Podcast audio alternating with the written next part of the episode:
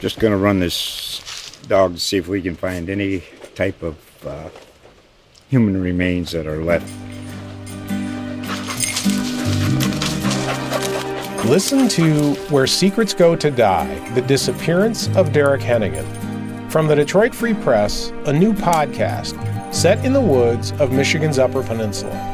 Available on Apple, Spotify, Freep.com, or wherever you get your podcasts.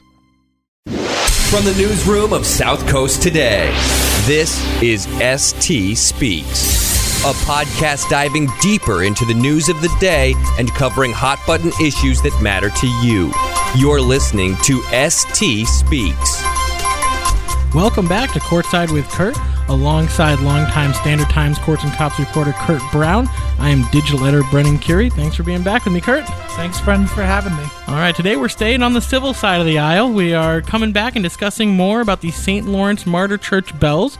We did a podcast uh, last week with uh, Mike Bonner, as well as Curt and myself, talking about kind of the saga of these bells that have been removed from the church, and there's uh, some controversy as to where they should end up.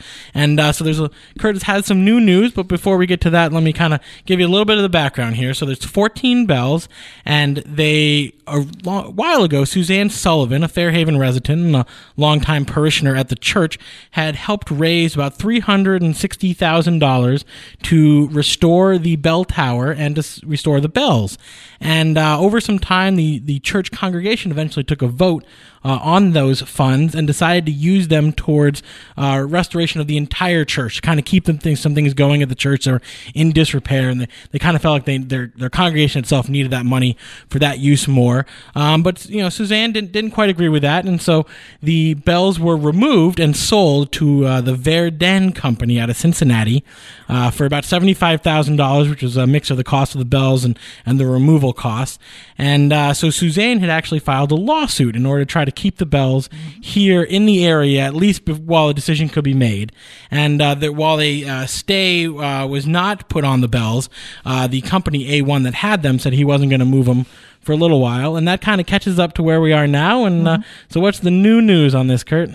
the new news, the uh, that as of uh, Wednesday morning, there is uh, an agreement in place. It needs to be finalized. The language needs to be put into a final agreement. But uh, both sides have agreed to it. Suzanne uh, Sullivan has agreed to it, as well as uh, the uh, Verdun, uh, Verdin Company from Cincinnati. Uh, the agreement calls for Suzanne Sullivan to raise $75,000 uh, before January 1st to buy the bells from Verdin. Which that's the same amount that Verdin was going to be spending on the bells themselves. So they're so they're not making any money off of this. They're just they're not. you know saying for seventy, if you give us the seventy five grand that, that we put out for them, then uh, the bells can stay here. So uh, how is she trying to raise that money then? She uh, she has a GoFundMe page, uh, and they uh, her and her attorney Carlin Phillips uh, are planning numerous fundraisers to raise money to see the bells.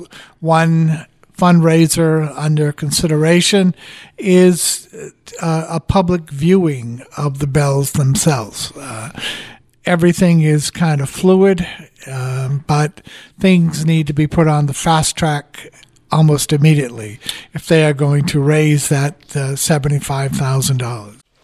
Just going to run this dog to see if we can find any type of uh, human remains that are left.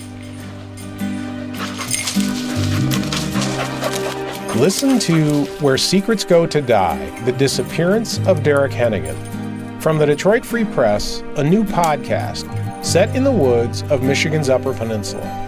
Available on Apple, Spotify, Freep.com, or wherever you get your podcasts. By January 1st. So they have a, about a month here. They do. Um, however, they remain very confident uh, about uh, their ability to raise that money. Um, Suzanne told me that yesterday when I spoke to her over the phone. Um, more than that, she's just extremely appreciative of the opportunity to um, buy the bells back.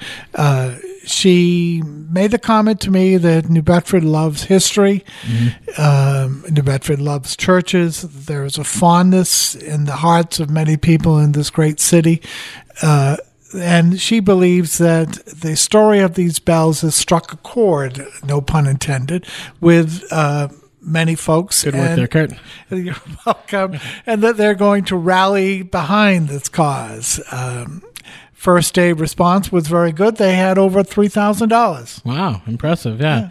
And uh, as we talked about in the last podcast, these bells are part of New Bedford history. Yes, they were are. installed at the uh, St. Lawrence Church in the 1880s.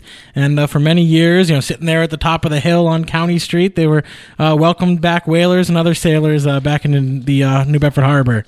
So definitely a part of the city's history. Uh, and, you know, hopefully they can uh, help come up with the $75,000. Now, at this point, do, they don't really know what they're going to do with the bells if they get to keep them, right? I mean, where would they be? That is in flux too. Um, uh, the, they are planning.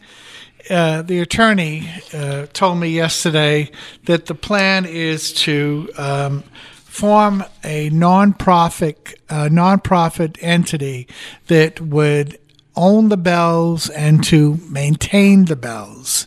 Uh, there has been talk in the community about a public display of them, uh, perhaps at Clasky Common.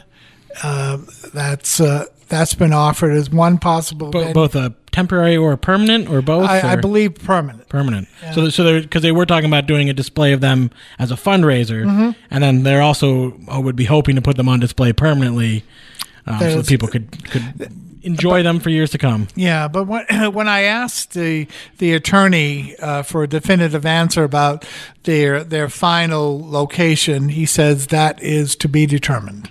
All right, but uh, yeah. So to sum it up, they do they have a month here to raise have a month. five thousand dollars to keep the bells, which right now are being stored in Fairhaven, and uh, to keep them in New Bedford. And also as part of this agreement, she has agreed to drop the lawsuit. She will. Uh, and uh, when I asked her attorney if he had any concerns about their ability to raise money, he said, no, absolutely not. And I said, why? That's uh, an extremely difficult task in under 35 days. And he said Suzanne was uh, able to raise over $367,000. That's true. Yeah. So 75000 will be. Uh, She's been successful making this case before, so Yes, she has. She's a remarkable uh, woman. Um, she has a, a will, a, awful, a strong will, and a lot of spirit. All right. Well, good for her. And uh, so you can go to our website right now on southcoasttoday.com. The article's there, and we do have a link to the GoFundMe page if anyone is interested. Uh, I'm sure also if you go on GoFundMe and uh, search for the St. Lawrence Martyr Church, you can find it.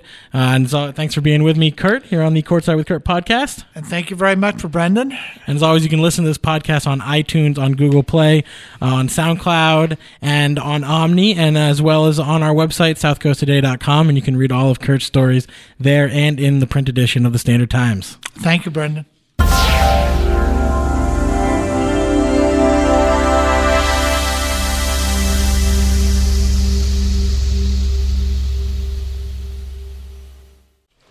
Just gonna run this dog to see if we can find any type of uh, human remains that are left.